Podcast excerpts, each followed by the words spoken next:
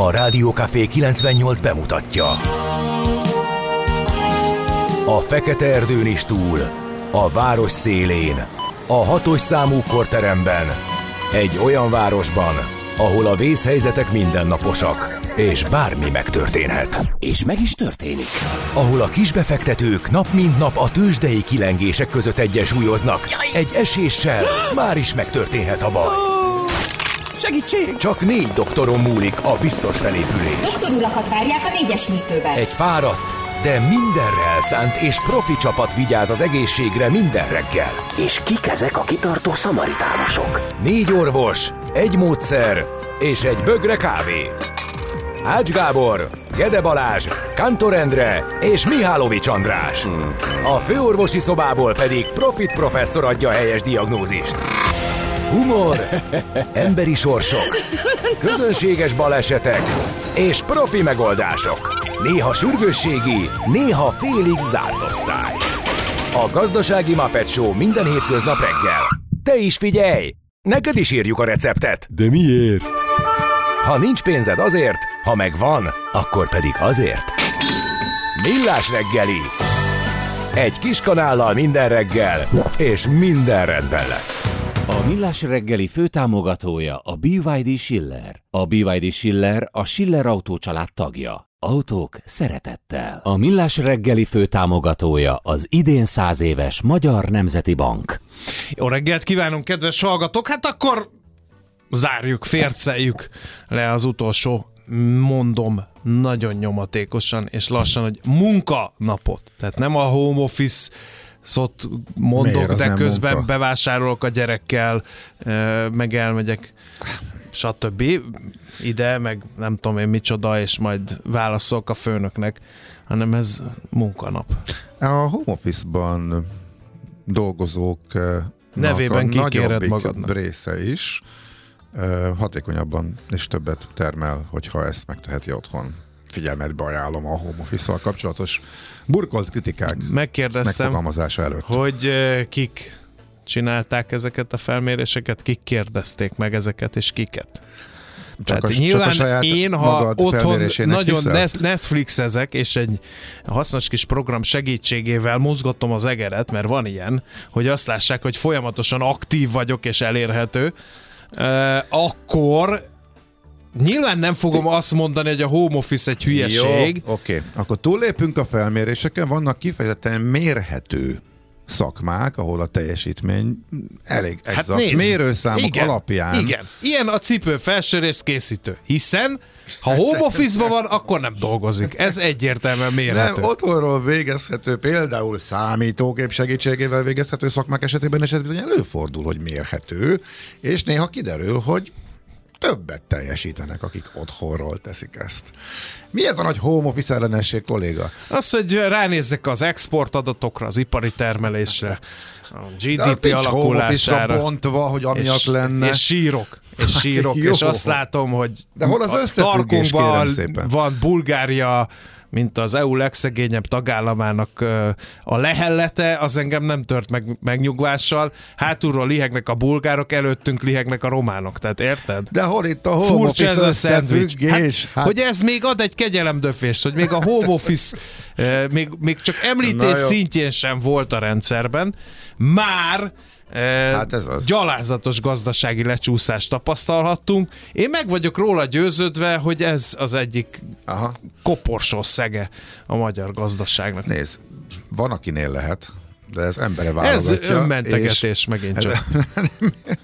Én csak Ez a olyan, hogy én csak milyen, a számokra milyen hülyék a taxisok, mert hogy vagy nagyon ráérnek, és azért idegesítőek, vagy nagyon sietnek, és állandóan bevágnak elénk. Erre jön, jönnek a taxisok, hogy jó, nem minden taxis ilyen, és ezzel egyet kell érteni. De egyébként, hogyha ezt így szétszincáljuk, akkor nem tudunk felvázolni úgynevezett megatrendeket, ami nyomán lehet értelmes döntéseket hozni. Ez- Tehát ha azt mondjuk, hogy vannak olyan emberek, akik a home office-ban igenis nagyon keményen dolgoznak, azzal azt mondjuk, hogy nem mondhatjuk ki, hogy a home office, mint olyan, a gazdas, magyar gazdaság halódásának egyik koporsó szöge. Ez volt a suliba a reláció analízisben a B válasz. Tehát szarul állunk GDP-vel, igaz. A taxisokról, amit elmondtál, igaz. A kettő között összefüggés nincs. Szerintem. Szerintem meg. Jó, oké. Akkor szerinted Szerintem, a, szerintem a erre figyelj, menjünk oda, figyelj, én, én az utolsó uh, löketet, ami, ami ezt uh, a, a, az álláspontomat uh, gránit szilárdságúvá érlelte, az múlt hét pénteken volt, amikor nem voltam adásban, home office-ban voltam, én tényleg este nyolcig gályáztam, de úgy uh-huh. döntöttem, hogy nem este megyek el vásárolni, hanem mondjuk mikor van, mondjuk jó, van, aki korán végez pénteken, én direkt elmondtam, hogy mondom 10 és fél 11 között elmegyek, mert akkor Kevesen még vannak. nincs ebédidő, Igen, de még dolgoznak, már a korán végzők nincsenek. Figyelj, nem volt parkolóhely. Több helyen jártam, sehol sem. Tehát ezek az emberek nem dolgoznak se home office-ba, se rendes munkahelyen. Délutánosok. De egyszerűen délutánosok. Ennyi. A fél Solymár, meg a fél Nagykovácsi, meg a fél hűvös vagy. vannak köztük éjszakások is.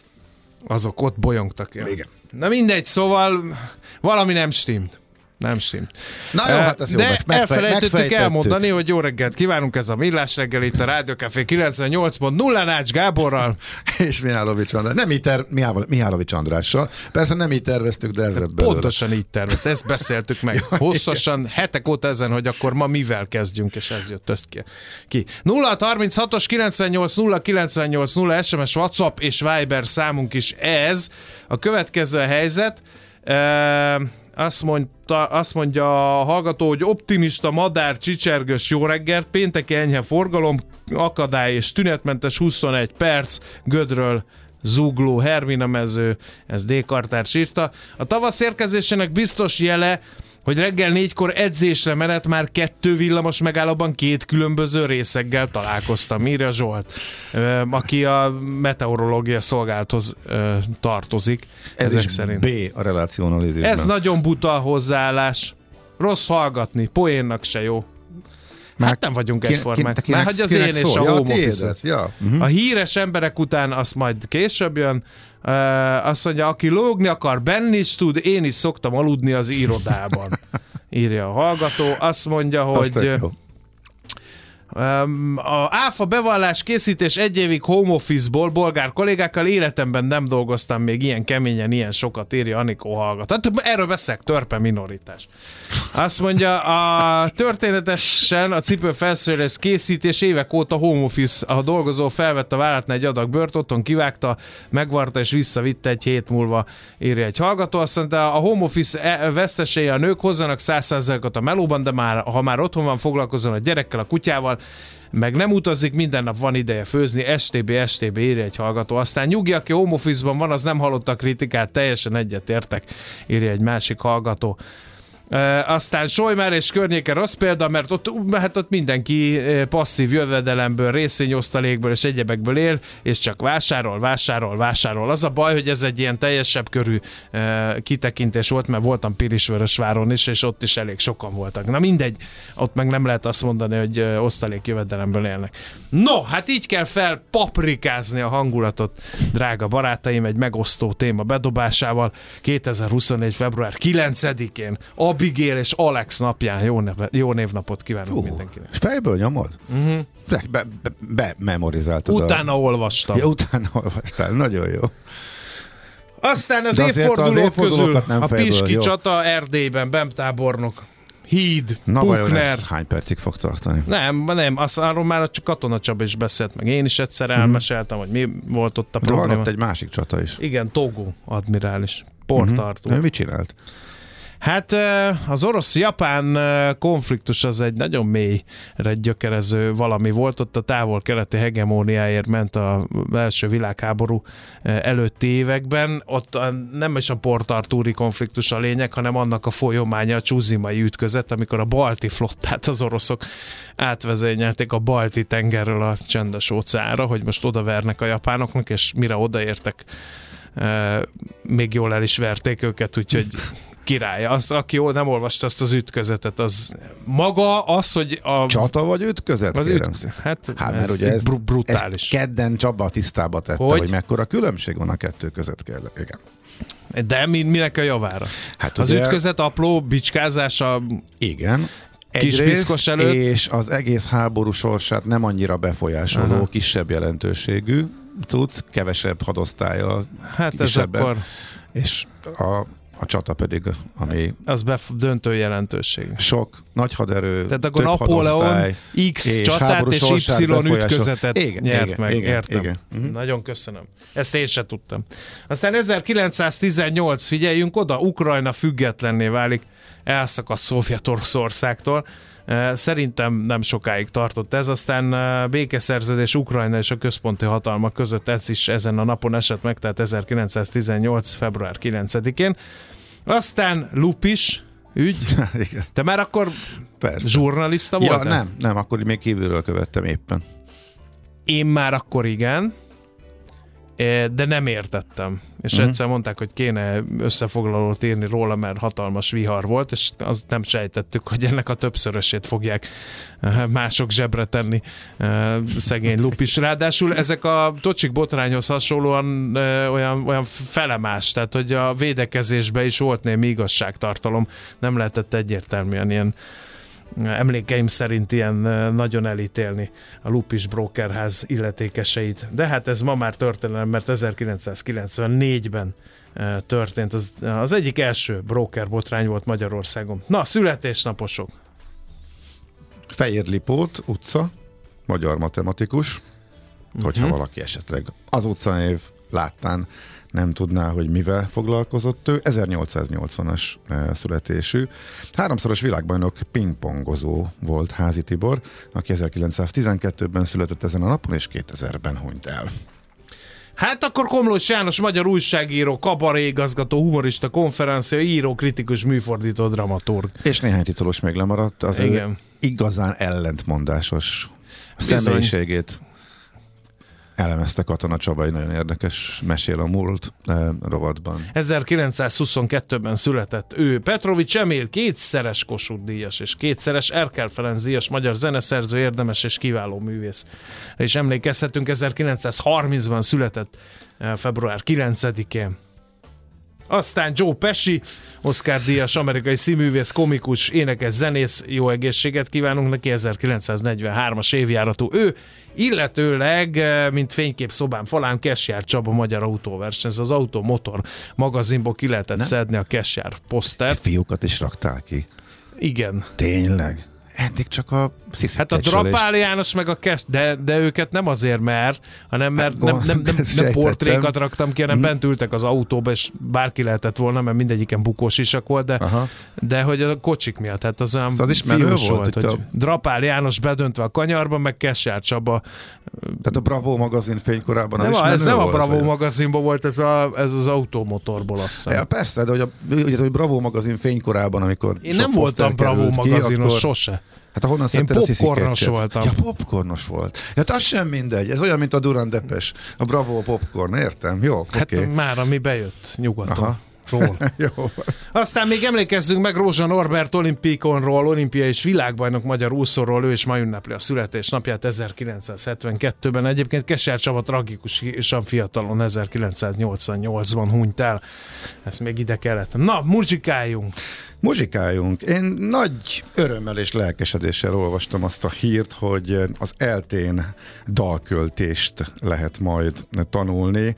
Kit? Ki, kiváló dalköltőktől. Ezt eh, tegnap kapta föl a sajtó. A dalköltő egy szakirányú továbbképzés, másoddiplomás, négyfél éves önköltséges eh, művészeti képzés, és az ELTE tanáraink kívül a külsős eh, kortárs dalszerzők nagy számban ott vannak, akik tényleg a ebben a műfajban szerintem is tényleg nagyon ott vannak a topon, ilyen nevek, mint uh, Grecsó Krisztián, Hály János, Másik János, Menyhárt Jenő, az öregebbek közül Vig Mihály, a fiatalabbak közül Szendrői Csaba, uh, úgyhogy nagyon illusztris a névsor, gondoltam, hogy akkor most egy kicsit foglalkozunk, hogy legyen egy kicsit több magyar zene, méltatlanul alul értékeltek, vagy, vagy nagyon kevés magyar zenét játszunk, és ahol ráadá, pedig ráadásul egészen kiváló eh, gyönyörű nyelvünk van, kiváló szövegeket írnak, és eh, valahogy nincs sok nálunk, úgyhogy ma ezen egy kicsit ennek a hírnek az apropóján akkor változtatunk. Az ötletgazda egyébként eh, Kollár Clemens László, és az ő kezdeményezésére valósul meg eh, ez a képzés tehát az eltén, amely jövőre indul, és eh, akik még ezt fölkarolták, illetve a tanmenet kidolgozásában részt vettek, ők eh, Végső Zoltán zenekritikus és Vejer Balázs, akivel mi is beszéltünk többször, a műsorban a hangvető programigazgatója. Úgyhogy akkor az egyik ötletgazda, ötletgazdától, tehát Kollár Klemenctől választottam egy dalt ide az elejére, és akkor szerintem még egyet-egyet a következő órákba, és akkor elsütünk magyar dalokat, amelyek tényleg kiváló szöveget adnak, nekünk érdemes őket hallgatni. A magabiztos betegnek több az esélye a műtőben és a magabiztos sebésznek is.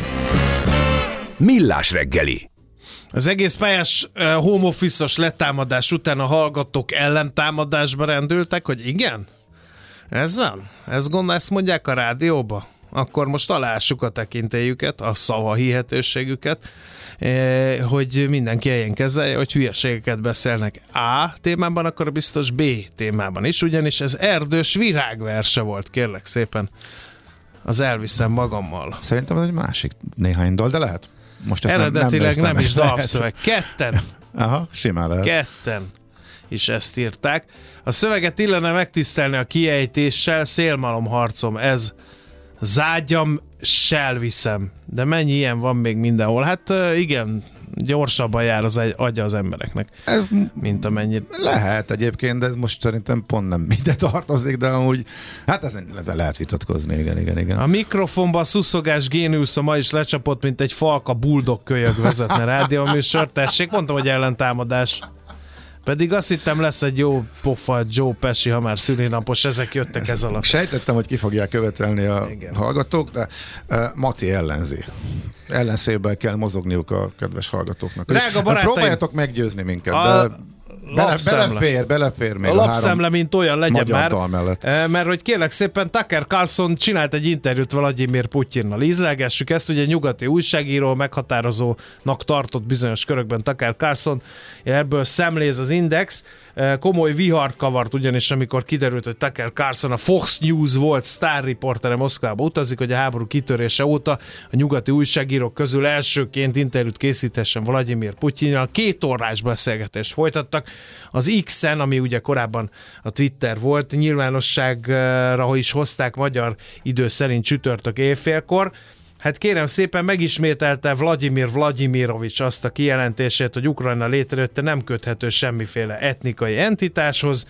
Elmondása szó szerint az ukrán szó eredetileg annyit tett, hogy az emberek, akik a peremvidékeken élnek, így módon ellengyelesedett oroszokként írta le az ukránokat Vladimir Vladimirovics.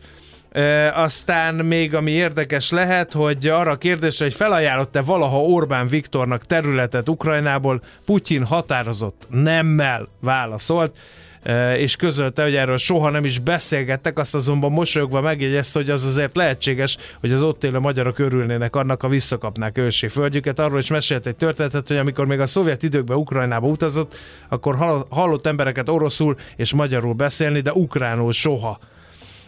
Ír, tehát mondta ezt Vladimir Putyin és azt is felhozta, hogy a nyugat megígérte, hogy a NATO nem fog kelet felé terjeszkedni. Elmondása szerint ezt az ígéretet öt alkalommal szedték meg.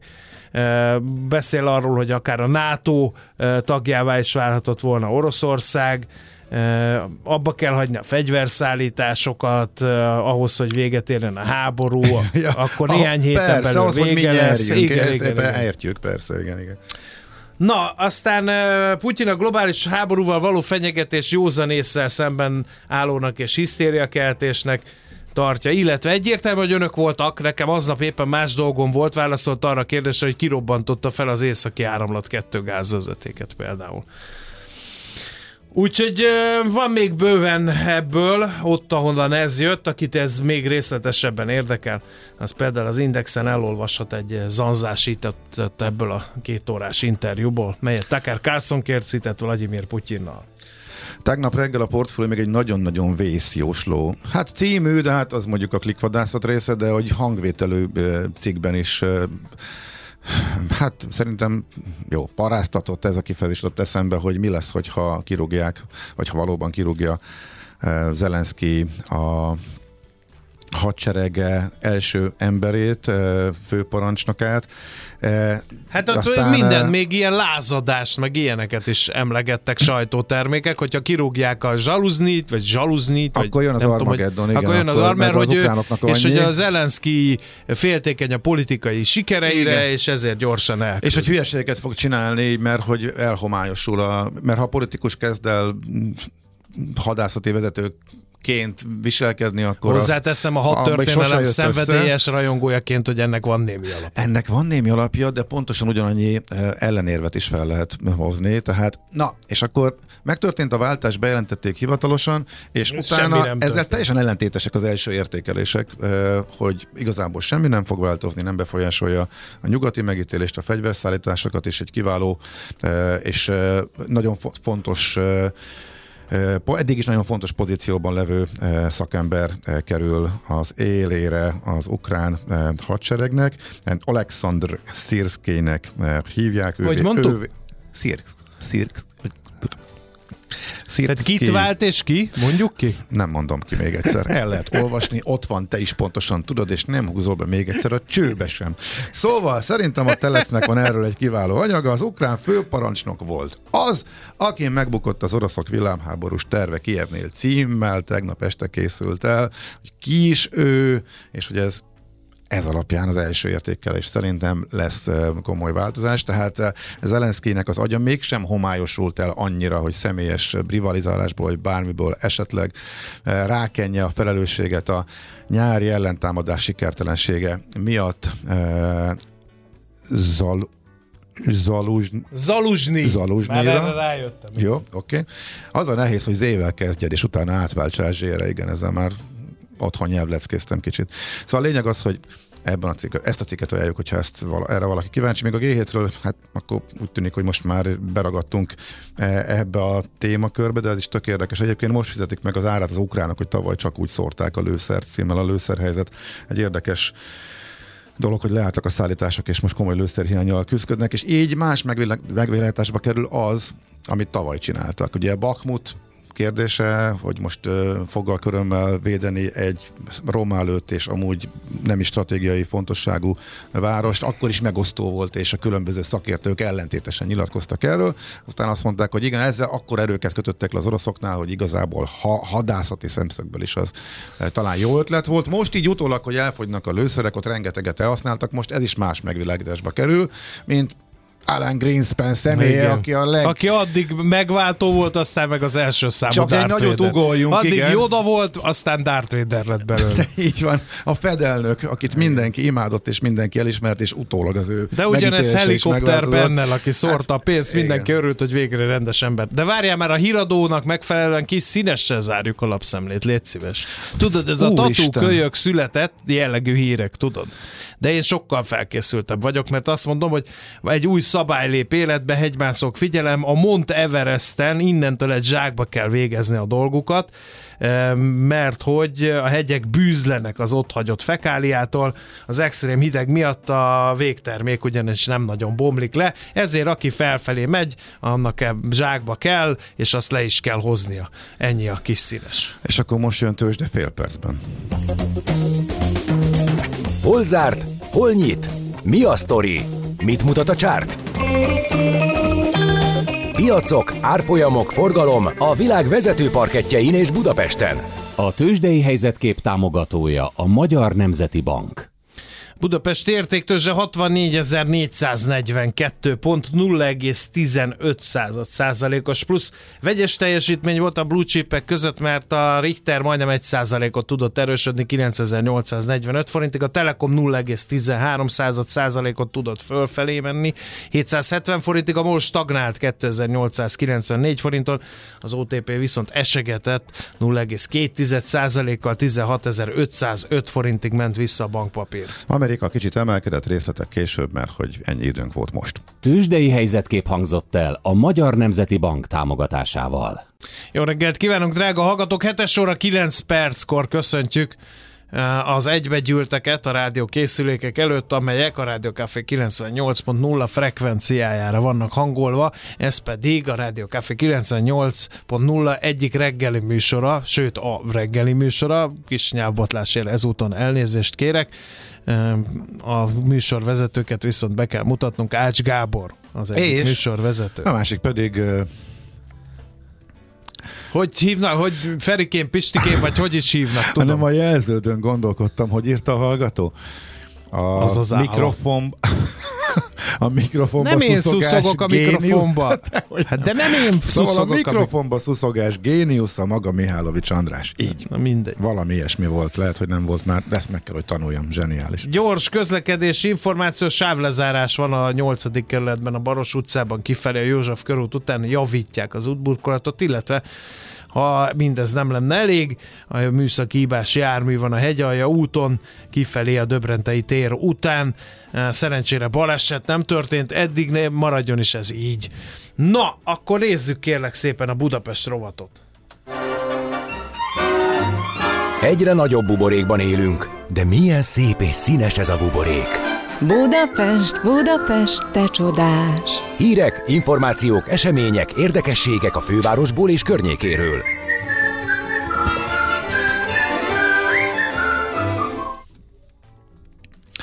Na, hát megújul a nagykörút. Tegnap hát de milyen nagy irányba? Vo- minden irányba. Emberileg is? Hát hogy érted? Hogy tud egy emberileg újulni egy közterület? Hát, hogy ember ott... közeli lesz, vagy Na, hogy hát akkor az jó. Újra a régi fényében fog tündökölni. Ott volt az összes érintett polgármester, a 6., 7., 8., 9. kerület plusz a főpolgármester közösen tartottak erről egy nagy sajtótájékoztatót. Komoly fejlesztések, uniós pénzek, fővárosi és kerületi források is elköltésre kerülnek majd, hogy eh, ismét vagy újra a város ikonikus helyszínének lehessen nevezni a nagykörutat, amelyel kapcsolatban azért az elmúlt időszakban inkább arról szóltak a hírek, hogy hány üresebb, mekkora üresedés van, hogy már a boltok üzlethelyiségeket sem tudják kiadni, jóval kevesebb kevesebben. Hát de azért, mert nem lehet parkol, arra. parkolni arra Na, felé. és akkor jön be, hogy a biciklisáv miatt megszűnt parkolóhelyek, ugye? És akkor innentől megint el lehet kezdeni vitatkozni, hogy ennek volt-e hozzá köze. És lényeg az, hogy a bicikli útmódosítás is lesz benne, de nem ez a lényeg, hanem több az útszakaszhoz kapcsolódó tér már megújult eddig is a környéken, de maga a nagykörút az a közterület, amely ezeket felfűzi, fogalmaztak, nem kapta meg a szükséges felújítást. A város egységes arculatát szeretnék megteremteni.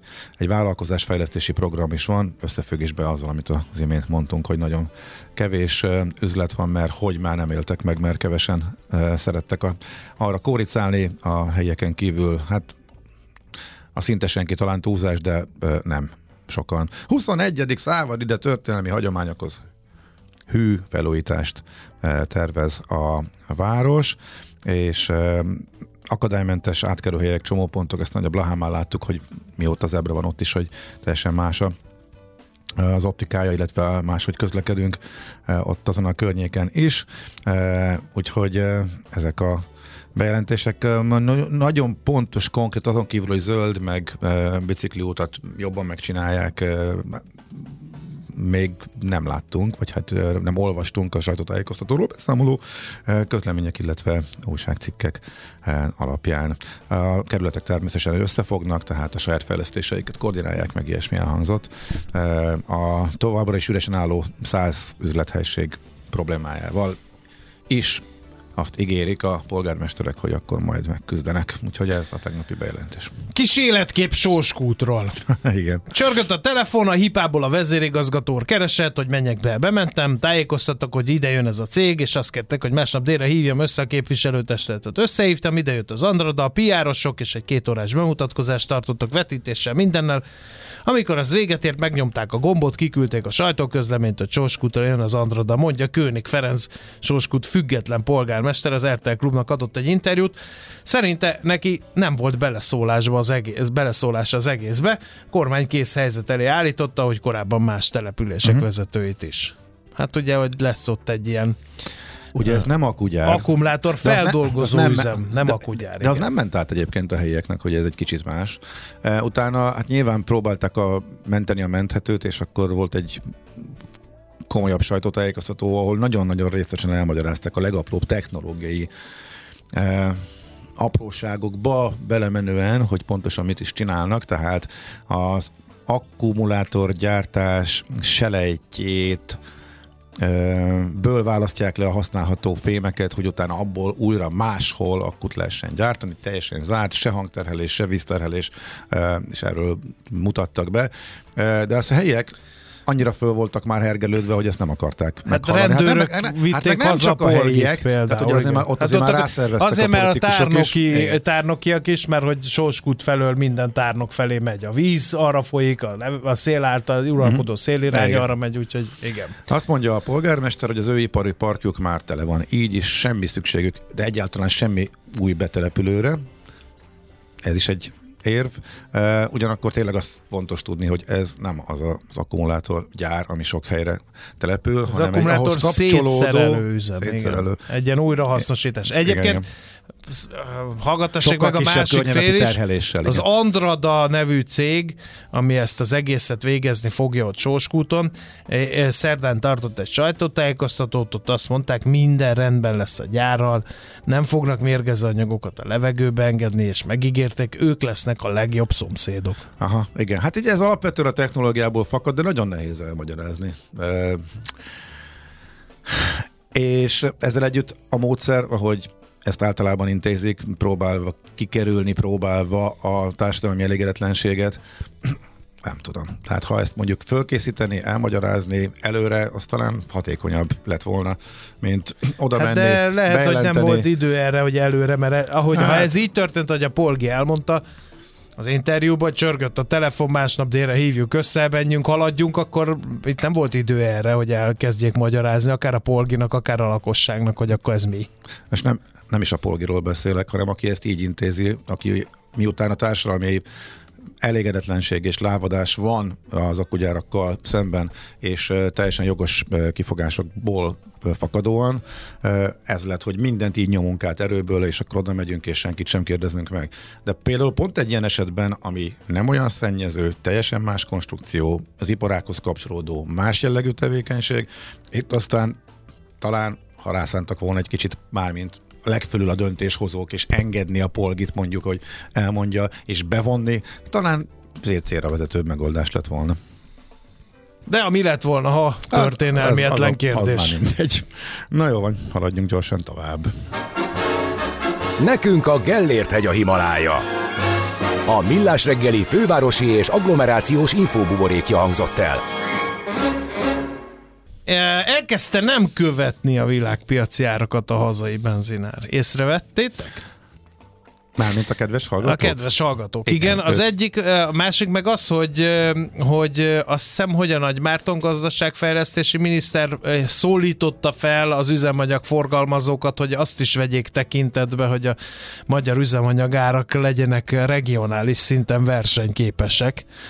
És lám, kezdenek azok lenni. Úgyhogy Az előzetes számításokkal ellentétben nem lett a régióban a legdrágább, pedig a, ha beépítjük a jövedéki adóemelést, akkor az el lett volna mondva, hogy válnia. a rabló mongol nyila után a benzinárak lesznek a következők, amelyek nemzetünket nyomorítják. Megnézzük, ennél lényegesen komolyabb piacelemzéssel készültünk. Plecser Tamás a vonal túlsó végén. Az Erste befektetési ZRT olaj- és gázipari elemzője. Szerbusz, jó reggelt kívánunk! Jó reggelt kívánok, sziasztok! Az első kérdés az, hogyan alakulnak a nemzetközi olajárak? Ilyen viszonylag kiszámítható a piac most? Hát eléggé kiszámítalatlan, ugyanis No, van egy komoly geopolitikai prémium, aminek a mértéke nagy mértékben változhat, akár napról napra, attól függően egyébként, hogy a piac miként árazza itt az egész közel-keleti konfliktust.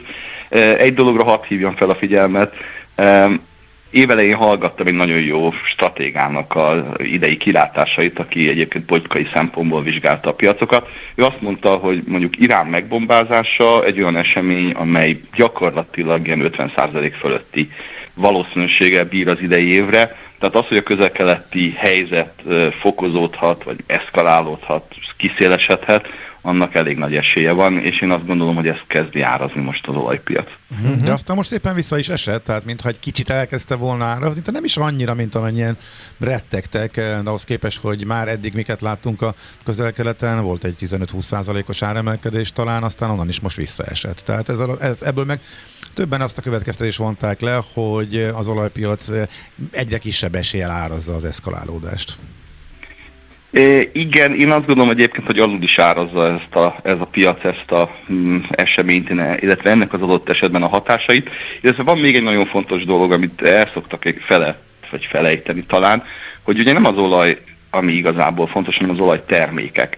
És például ez az egész vörös-tengeri konfliktus nagy mértékben hatott az olajtermékek kereskedelmére, például Indiából vagy a közel-keletről elhozni dízelt Európába, az most sokkal macerásabb, hosszabb, drágább, amiatt, hogy a Vörös-tengeren e, ugye nem lehet végighajózni ezen a bizonyos Babel Mandeb szorosnál, hiszen ott ugye a huszi lázadók rálőhetnek egy hajóra, már pedig az elég nagyot szól, hogyha egy e, mondjuk egy benzinnel vagy dízel termékkel teli tankert találnak el. Uh-huh. Na akkor visszatérve a magyar kérdésre, amikor volt emelkedés, meg volt új adó a benzin, akkor is elég mérsékelten emelkedtek az árak. Mi látszik ebből, hogy akkor ez ne beépült, nem épült be végül, és akkor hova került ez a különbség? Igen, ezt alapján megnéztem, hogy miként alakultak ezek az úgynevezett nagykereskedelmi árések, és valóban az látszik, hogy tulajdonképpen ennek a 40-41 forint körüli adóemelésnek csak körülbelül a fele épült be januárban az árakba, tehát januárban gyakorlatilag az egész kiskereskedelmi üzemanyagszektor profitábilitása jelentősen visszaesett. Tulajdonképpen ugyanott vagyunk, mint 2021-ben, miközben egyébként a terhei a szektornak jelentősen nőttek, gondoljunk csak például a kiskereskedelmi különadóra, vagy az egyéb adók és járulékokra, amelyek kett azóta vezetett be a kormányzat. Tehát tulajdonképpen, tulajdonképpen ennek az adónak a fele jelentkezik csak jelenleg az árakban. Ennek mi lehet az oka? Hiszen azt gondolnám piaci szereplőként, ráadásul ugye elég erős piaci pozíciókkal rendelkező szereplőként, mint amilyenben MOL van, hogyha a nyakamba akasztanak egy adót, akkor megrántom a vállam, aztán tovább hárítom a fogyasztóra, ne nekem kelljen már megfizetni. Két dolgot gondolok. Egyrészt nyilván lehetett talán a kormányzat részéről valami ráhatás a legnagyobb piaci szereplőre, hogy mérsékelje ennek az adóemelésnek a hatását, vagy csak fokozatosan építse be. Másrészt lehet, hogy maga a piac is ugye egy nagyon gyenge. Azt láttuk, hogy 2023-ban jelentősen visszaesett az üzemanyag kereslet az országban, és hát nyilván azért ez a hatossal kezdődő ár, ez hathat azért a kereslet alakulására is. Tehát magyarán szóval kevesebbet veszünk, hogyha a üzemanyag termékek ára fölmegy. Igen, erről, erről meg megy a vita, hogy ez mennyire, mennyire rugalmas, vagy mennyire rugalmatlan. Van erre historikus adat, hogyha nagyon megugrik az ár, akkor visszaesik a kereslet? Mert, mert mások meg azzal érvenek, hogy rugalmatlan, hiszen autóba kell ülni, tök mindegy mennyi a benzin, mert hogy be kell jutni a munkába, iskolába kell vinni a gyereket, stb. stb. De igen, a tapasztalat az az egyébként, hogy ez inkább jövedelem rugalmas, mint árugalmas. Magyarán szóval, ha van jövedelmed, akkor megveszed drágább áron is az üzemanyagot. Ami érdekes egyébként, így a történelmi tapasztalatok szintén azt mutatják, hogyha hirtelen árugrás van, akkor van egy ilyen esemény, vagy egy ilyen jelenség, illetve hogyha mondjuk különböző pszichológiai határokat elérünk, emlékszem 15 évvel ezelőtt például a cseh piacon ez a 30 korona per liter volt egy ilyen határ, addig a kereslet nem változott, elért oda az ár, és akkor egy olyan 7-8%-os beesés volt a keresletbe. Aztán nyilván egy fél év után ez a kereslet visszaállt, mert az emberek hozzászoktak a magasabb árszinthez.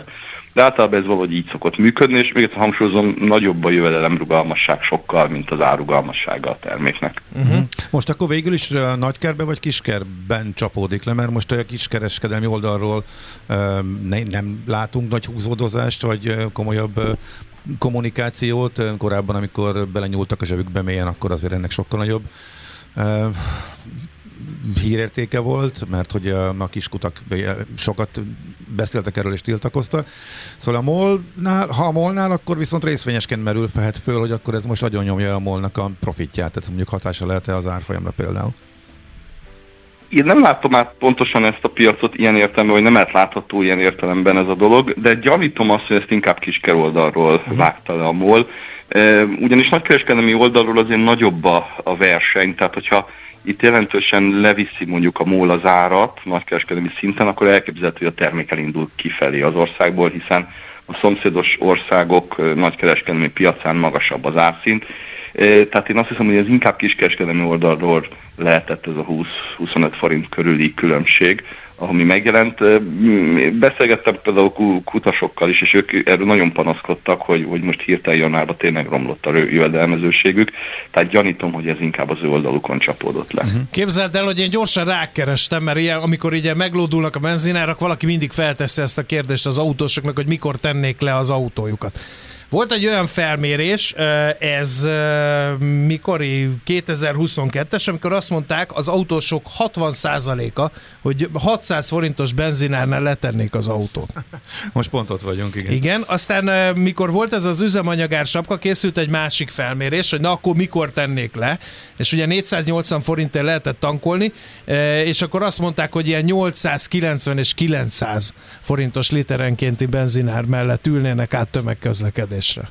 Szóval ez így nagyon-nagyon szóródik, és nagyon-nagyon sok mindentől függ, hogy, hogy mi az a lélektani határ. Lehet, hogy ember meg nem mondja ezt. Hát igen, ugye annyit tennék hozzá, hogy ugye nagyon drága az alternatív költség sok, sok ember esetében, tehát ahol tényleg nagy távolságot kell menni, ahol nincsen képtett tömegközlekedés, ahol olyan feltételek vannak, hogy mondjuk árút vagy vagy mondjuk szerszámokat kell cipelni, hát ott, ott szinte azt mondom, hogy bármilyen ára lehet az üzemanyagnak, hiszen nincsen igazából reális alternatíva. Uh-huh. Úgyhogy igen, ez nagyon nehéz kérdés. Nyilván van egy réteg, aki egyébként rugalmas, és aki el tudja dönteni azt, hogy adott árszinten leteszi az autót, és mondjuk választ más közlekedési módot.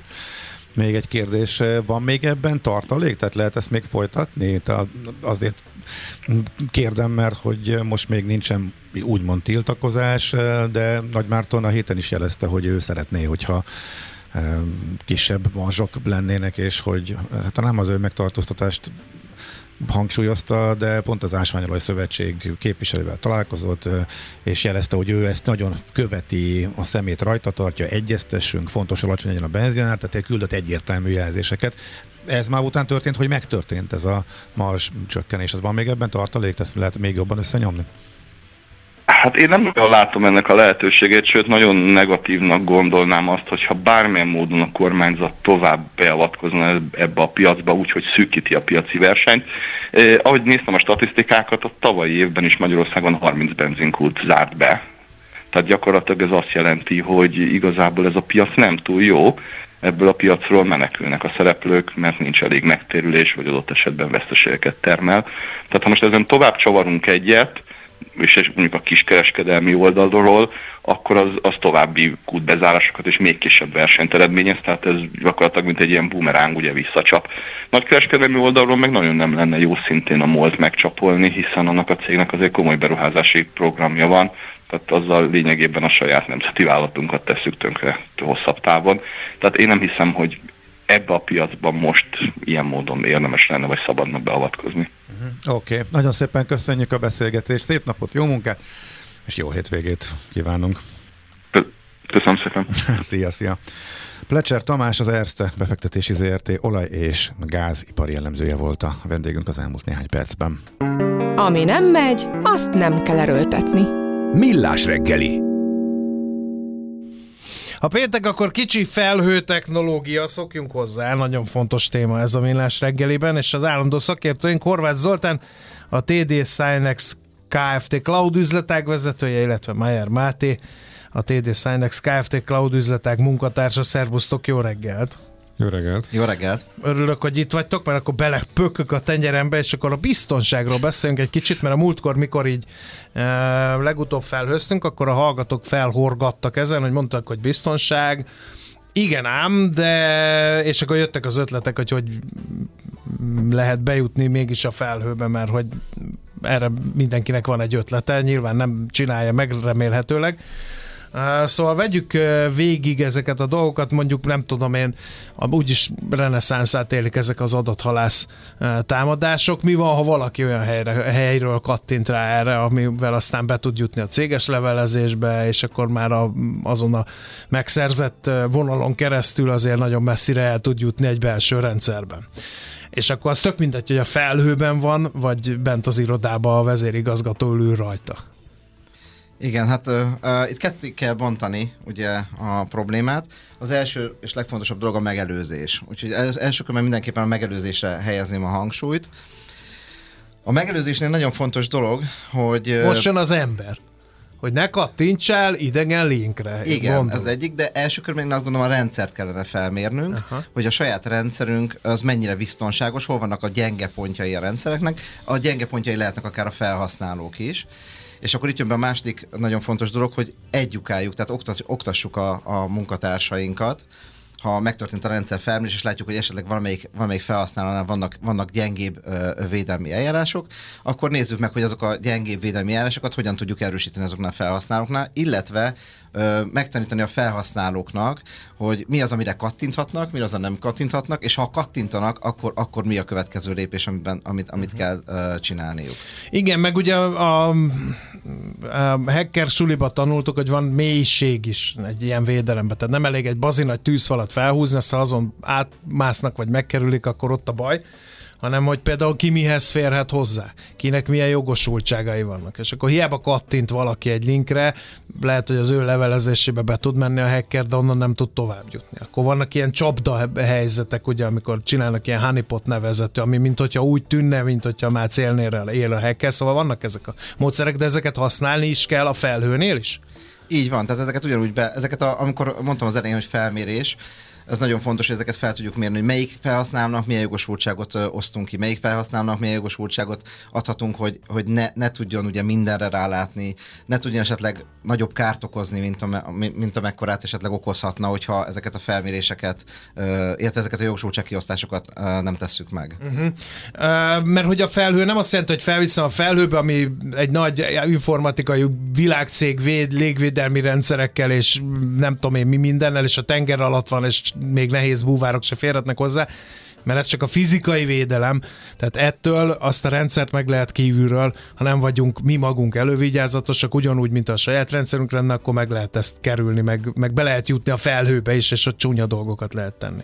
Igen, tehát a felhőnél, amiről már többször beszéltünk, nagyon fontos, hogy az adat az a mi tulajdonunkban van, és azért mi vagyunk felelősek, hogy ezeken milyen biztonsági eszközöket, illetve, illetve védelmi szintet alkalmazunk mert hogyha nem alkalmazzuk ezeket helyesen, vagy rosszul, vagy keveset alkalmazunk, akkor hiába vagyunk a felhőn, nem vagyunk előrébb biztonsági szempontból. Egyébként a felhőszolgáltató foglalkozik ezzel? Tehát nincs olyan szolgáltatás, hogy azt mondja a szolgáltató, hogy figyelj, valaki rendetlenkedik a rendszeredben?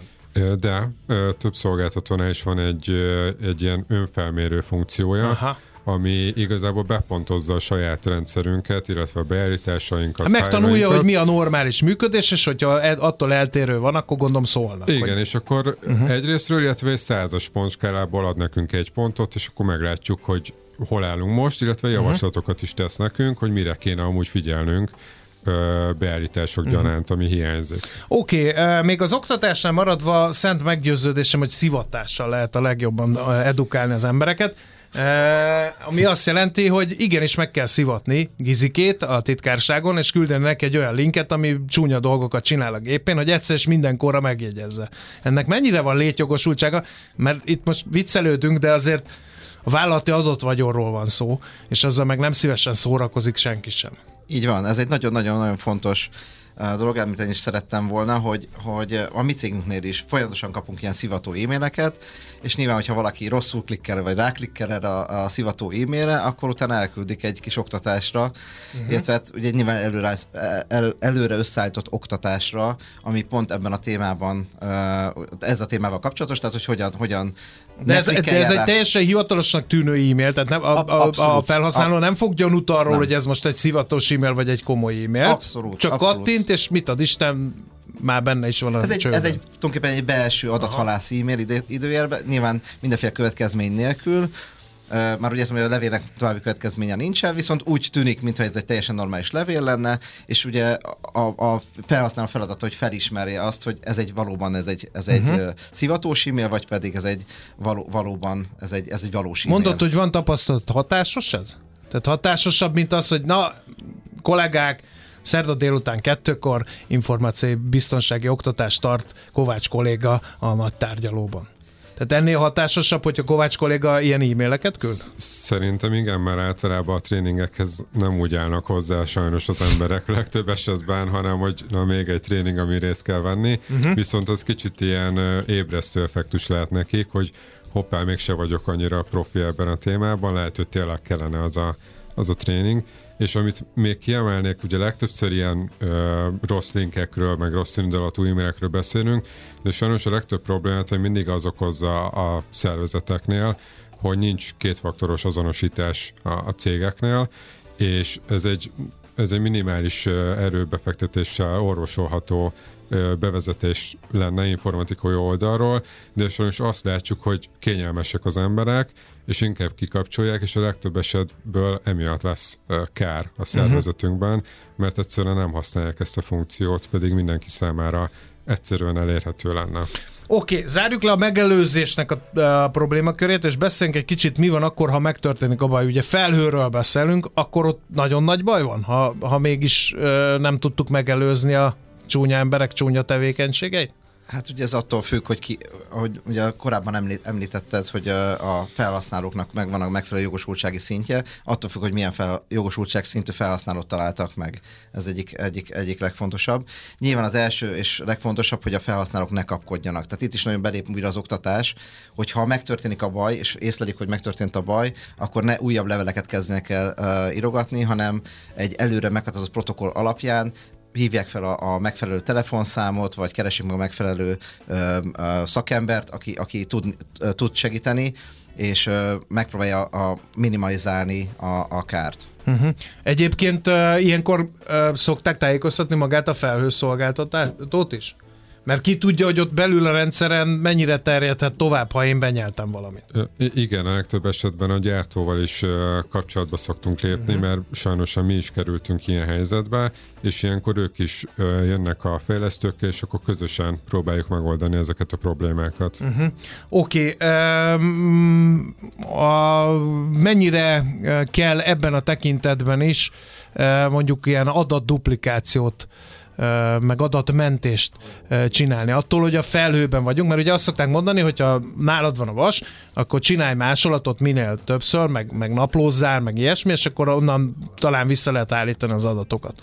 A felhőnél is kell ilyen? Absz- Abszolút, abszolút. Tehát, hogy ö, ennek meg kell, hogy legyenek megfelelő protokollok, hogy ö, mikor, mennyi mentést csinálunk, napi mentést csinálunk, órás mentést csinálunk, attól függ nyilván az adatok fontosságáról, és ugyanúgy meg kell, hogy legyenek ezek a mentések, amik szegről végre el vannak zárva a, a És azt is a felhőbe kell tartani, vagy azt nem árt külön? Én a felhőbe javasolnám azt uh-huh. is. Csak, csak, több, egy, csak elkülönítve, hogy ne igen, tudjon, ne igen, legyen igen. egy vonalra Sokszor felfűz. ezt a gyártó úgy megoldja magától, uh-huh. tehát nem is kell kérni, hanem ezt automatikusan három helyen tárolja. Oké. Okay. Nagyon szépen köszönjük, akkor ennyi volt a felhőbiztonság eh, témaköre. Horváth Zoltának, a TD eh, Synex Kft. Cloud üzletág vezetőjének, valamint Majár Máténak, a TD Synex Kft. Cloud üzletág munkatársának. Köszönjük, hogy itt jártak. Folyt köv jövő héten. Köszönjük. Köszönjük, Köszönjük Két urak. hét múlva? Jövő héten? Két hét múlva? Jövő héten. Jövő, Jövő héten. héten. Jó, oké. Okay. Köszönjük. Szép napot nektek. Viszont.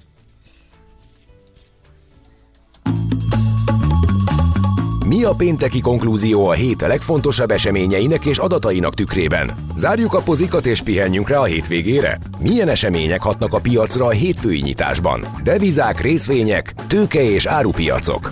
Heti események és jövő heti felkészülés. Értékpercek, a millás reggeli Treasury robata következik. Itt van velünk a vonalban Csillag Zsigmond, az OTP Global Markets osztályvezetője. Jó reggel, szervusz! Na, nézzük csak, nézzük csak, mi nem stimmel. Haló, haló, jó reggelt! Lehet, hogy nem is hívtad fel az de, ember. Dehogy nem beszéltünk, valamit Jó, a vonalban, úgy, egy csomó minden történt, újra. ezt fogjuk majd Csillag Zsigmonddal megbeszélni, csak egy kicsit akkor így a salátástárról szemezgessünk. Lesznek a heti piacmozgató események, meg régiós egybanki döntések is voltak Lengyelországban és Csehországban is, és hát természetesen a magyar inflációs és kamatvárakozásokra is kíváncsiak lennénk, de úgy tűnik előkerült Csillag Zsigmond. Jó reggelt! Haló, szia! Megvan a gomb nyomva? Ö, Ott lent az a tel feliratú. persze, persze, persze, és ö, nem egészen értem, hogy miért nem tudom most hirtelen, mert előbb itt van a telefonban. Na mindegy, újra próbálkozom, a legelejéről akkor. Jó. Oké, okay. na akkor pff, itt van bajba ugye a műsorvezető, hogy hirtelen mit akasszunk le a szögről, hát mit akasszunk le a szögről, mint más, mint hallgatói üzenetek, ezért nagyon fontos, hogy együtt működjetek velünk. Maci úr, TD Sinex, nem pedig Sinex írja a hallgató, én kérek elnézést. Uh, nyelvleckék Andrással legújabb fejezetét. Azt mondja, hogy nem elmagyarázni nehéz, hogy nem szennyez az új gyár, hanem elhinni az eddigi tapasztalatok alapján, plusz még mindig élő törvény alapján nem büntethetőek a szennyező cégek. Ugye ez a Sóskuti akkumulátor feldolgozó üzem kapcsán jött, ez most megint nagyon jó volt. Azt mondja, fel lehet ismerni a szuszogás tulajdonosát a frekvencia tartományból, a ritmusból és a stílusból. Ez teljesen biztosan Ács Gábor jellegzetes szuszogó jegyeit mutatja. Nem írja stimmel, nem stimmel. Na, Akkor most Csillag Zsigmond hall le bennünket. Jó reggelt kívánunk. Jó reggelt, Ja, szerintem óriási helyreállt a kapcsolatunk. Áttörés, Szuper, áttörés a telefonikában. No, értékpercek rovatunkat falazzuk már egy ideje sok beszéddel sz- habosítva. Beszéljünk a heti piacmozgató eseményekről. Volt például régiós egybanki kamat döntésekből néhány. Kezdjük talán ezzel. Igen. Akkor megpróbálom rövidre fogni ma, hogy egy kis technikai segí- vagy probléma után egy picit gördülékenyebbek legyünk. Nem sok izgalmas dolog történt a héten, hogyha a részvénypiacokat nézzük, és ahogy említettétek, itt a forint szempontjából, meg a mi szempontunkból talán egy kicsit ilyen eszenciális, hogy egyszerre két régiós jegybank döntés is volt a héten, hogy a csehek és a lengyelek, a lengyelek szerdán, a csehek pedig tegnap döntöttek a, a, az alapkamatukról, és azért is érdekesek ezek a döntések, mert, mert előrevetítve nagyon fontos az, hogy itt a, ha nem is versenytársnak, de régiós társnak tekintett jegybankok hogyan viselkednek. A, a magyar kamatvárakozások szempontjából szerintem nem másodlagos, hogy ők mennyire tudják le, leszorítani a kamataikat. Ugye a lengyelek nagyon korán elkezdtek kamatot csökkenteni, ők, ők 5,75%-ra már tavaly évben lehúzták a kamatukat, 1% csökkentése, azt, ha jól emlékszem, két ütemben, viszont most már egy jó ideje 5,75%-on állnak. A, a lengyel zloty nagyon erősnek mondható az euróval szemben is. Érdekesség, hogy ma reggel is új csúcsra mentünk lengyel zlotyival ö, szemben, tehát a, a magyar fizetőeszköz nem teljesít most túl jól az utóbbi pár hétben, erről is majd egy-két szót fogok mondani, de például lengyel zlotyival szemben új, új történelmi csúcsot értünk el. Szóval ők, ők egyelőre tartották ezt az 5,75%-os alapkamatot, a csehek viszont várakozások fe, felett 50 bázisponttal csökkentettek. Ők 6,75%-os alapkamaton álltak még egy nappal ezelőtt, és az elemzői konszenzus az volt, hogy 6,5%-ra, azaz 25 bázisponttal fogják csökkenteni a kamatukat. Ennek ellenére 6,25%-ra húzták le az alapkamatot, ez 50%-os csökkentés volt. Ez a második csökkentésük volt, ugye ők 7%-kal vészelték túl ezt a, a nagyon magas inflációs környezetet az utóbbi időben, és ez volt a, először egy 25 bázispontos csökkenéssel, és most pedig egy 50 bázispontos csökkenéssel próbálják beröffenteni a gazdaságukat. Ugye a magyar alapkamat 10%-on áll, a jegybank elég óvatosan áll hozzá, nem emelt a, a, a csökkentések ütemén, ugye ez egy múlt heti hír volt, tehát egyelőre a kamat előnyünk az viszonylag vaskos a régióval szemben, viszont, viszont a forint árfolyama az utóbbi időben nem, nem muzsikál túl jól, itt az utóbbi egy-két hétre gondolok, ugye említettem, hogy a, hogy a, hogy a Zlotyival szemben csúcsra mentünk, az azért jó hír, hogy, hogy a cseh szemben azért nem vagyunk annyira gyengék, a, a prágai sör volt ennél sokkal drágább is már a magyar turistáknak. Igen, ez legalább De jó. aki hír. most Aha. megy eh, Zakopánéba, az felkötheti az lotyját. Igen, hát gyakorlatilag Így 8, van. 80-ról 90-re ment a Zlotyi a forint. Hát Soha igen, nem kellett ilyen sokat. 89-80 környékén Igen. vagyunk most reggel, tehát az elég magas ár, így van. Aha, oké. Okay. Oké, okay, magyar inflációs és kamat kilátások, ha már a régióban vagyunk. Az ma jön az inflációs adat, ugye? Igen, azért, azért vagyok egy kicsit, vagy azért vagyunk egy kicsit nehéz helyzetben, mert egy erős fél óra múlva érkezik a januári inflációs adat, ami egy pici meglepetéssel szolgálhat. Pont néztem egész héten a, a, a várakozásokat, hogy mi az elemzői konszenzus, hogy milyen januári számot várnak, és a 4,5-ről most már 4,3%-ra esett le e, így a napok alatt ez a várakozás. Viszont ez azt jelenti, hogy a beérkező... mikor te voltál az a legoptimistább, és még az optimista konszenzusnál is optimistább voltál, és ezt nekünk elmesélt itt a műsorban néhány hónapja, és még nálad is optimistább vagy jobb lett az adat. Most is te vagy a legoptimistább a piacon? Hát az ne, azt nem tudom, nem néztem az összes várakozást, de az biztos, hogy a, az OTP elemzői, és én azért szoktam rájuk támaszkodni elég erősen, ők 4% környéki, vagy talán kerek 4%-os uh-huh. számot várnak, ami ugye az elemzői konszenzus alatt van mostani tudásunk szerint 3, 3 tizeddel. Én, én most támaszkodnék rájuk, és azt gondolom, hogy ilyen szempontból egy pozitív meglepetés jöhet, és alacsonyabb lehet az infláció. Hogyha megnézzük a bázis hatásokat, akkor a következő hónapban végig ilyen alacsony inflációs számokat várhatunk látunk, majd a, majd a nyár eleje, eleje lesz izgalmas, hogy, hogy indul-e az infláció, és hogy az arra, hogy fog reagálni a jegybank. Én azt gondolom, hogy egyébként a kérdésed másik felére visszatérve, hogy egybank óvatos és, és megfontolt ütemben csökkent. Sajnos vannak zajok, ahogy ők is szoktak fogalmazni, itt a forint körül, meg a magyar kötvényhozamok körül, azért, hogyha ha, ha visszaemlékszünk az utóbbi pár hétre, egy hónapra, akkor elég sok külpolitikai, illetve belpolitikai dolog borzolta itt a, a magyar eszközök árazását, ha gondolunk a svéd NATO csatlakozásra, akkor, a, akkor az ukrán támogatások megszavazására, akkor a gazdasági minisztérium kontra jegybank kommunikációra, ami a, a bubor kivezetését, Igen. mint referenciahozam kivezetését ö, célozta. Most, most ugye szerdánból ö, jött a hír, hogy kötelezettségszegési eljárást kapunk a, a szuverenitási törvény miatt, tehát hogy ezek mind olyan mhm. kisebb zajok, amik, amik egyértelműen meglátszanak a, a devizapiacon. Ez, ez nyilván az inflációra is hatással van, de a magyar eszközökre is, és emiatt volt ez a kommunikáció szerintem a jegybanktól, hogy ők azért Aha, ezekre világos. nagyon figyelnek, és emiatt jóval óvatosabbak egyébként, mint a lengyel vagy a, uh-huh. vagy a, a csetársai. Világos. Nem tudom, hogy van-e még egy vagy két mondatra időnk. Én uh, még jövő héten azt gyorsan, szeretném igen, kiemelni, igen. Hogy, hogy az USA, igen, nagyon gyorsan, hogy az USA-ból egy, egy izgalmas, ugye az inflációs adatok mindig izgalmasak, de most ez szerintem kiemelten az lesz. Azért, mert a, a januári adatra 2,9%-ot vár a piac, az előző adat az 3,4% volt, ez jövő hét kedden jön ez az adat, Azért érdekes, mert ezt mindig kiszoktam nektek emelni, hogy, hogy, hogy az USA inflációt azt leginkább a szolgáltatások húzzák. Ugye az előző 3,4%-os adatból 3,1%-ot a, a szolgáltatások inflációja húzott föl, és most, hogyha az elemzői konszenzus bejön és 2,9% lesz valóban, akkor az azt jelenti, hogy a, hogy a szolgáltatások infláció is el kell kezdjen esni, vagy pedig egy-két összetevő elég komoly deflációs tényezőként kell jöjjön. Ez, ez, ez egy, mindenképpen egy izgalmas dolog lesz, szerintem komoly piacmozgató Aha. hatása lehet, ez, ez majd kedden kora délután uh-huh. érkezik. Oké, okay, oké, okay. nagyon szépen köszönjük, figyelni fogunk erre is, és folytatjuk a beszélgetést. Szép napot, jó munkát! Köszönöm, sziasztok! Szia, szia! Csillag Zsigmond, az OTP Global Markets osztályvezetője volt a vendégünk. A hét legfontosabb eseményei és jövő heti felkészülés. Értékpercek. A Millás reggeli Treasury robata hangzott el.